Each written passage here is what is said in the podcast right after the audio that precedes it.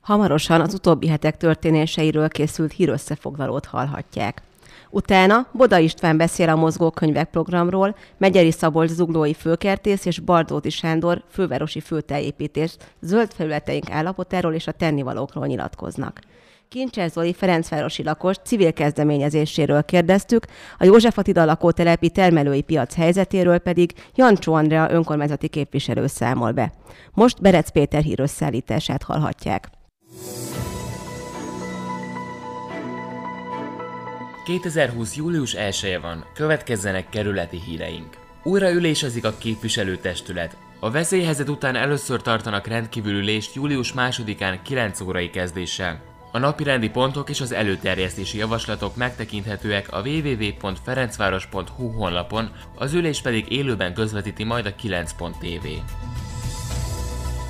Figyelmeztető cédulákat kapnak a parkolók a mai naptól. Az ingyenes parkolás július 1-én éjféltől szűnik meg, erre igyekeznek felhívni a figyelmet a cédulák segítségével.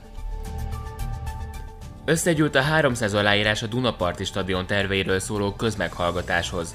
Az SMS értelmében Ferencváros képviselőtestületének 30 napon belüli időpontra közmeghallgatást kell elrendelnie.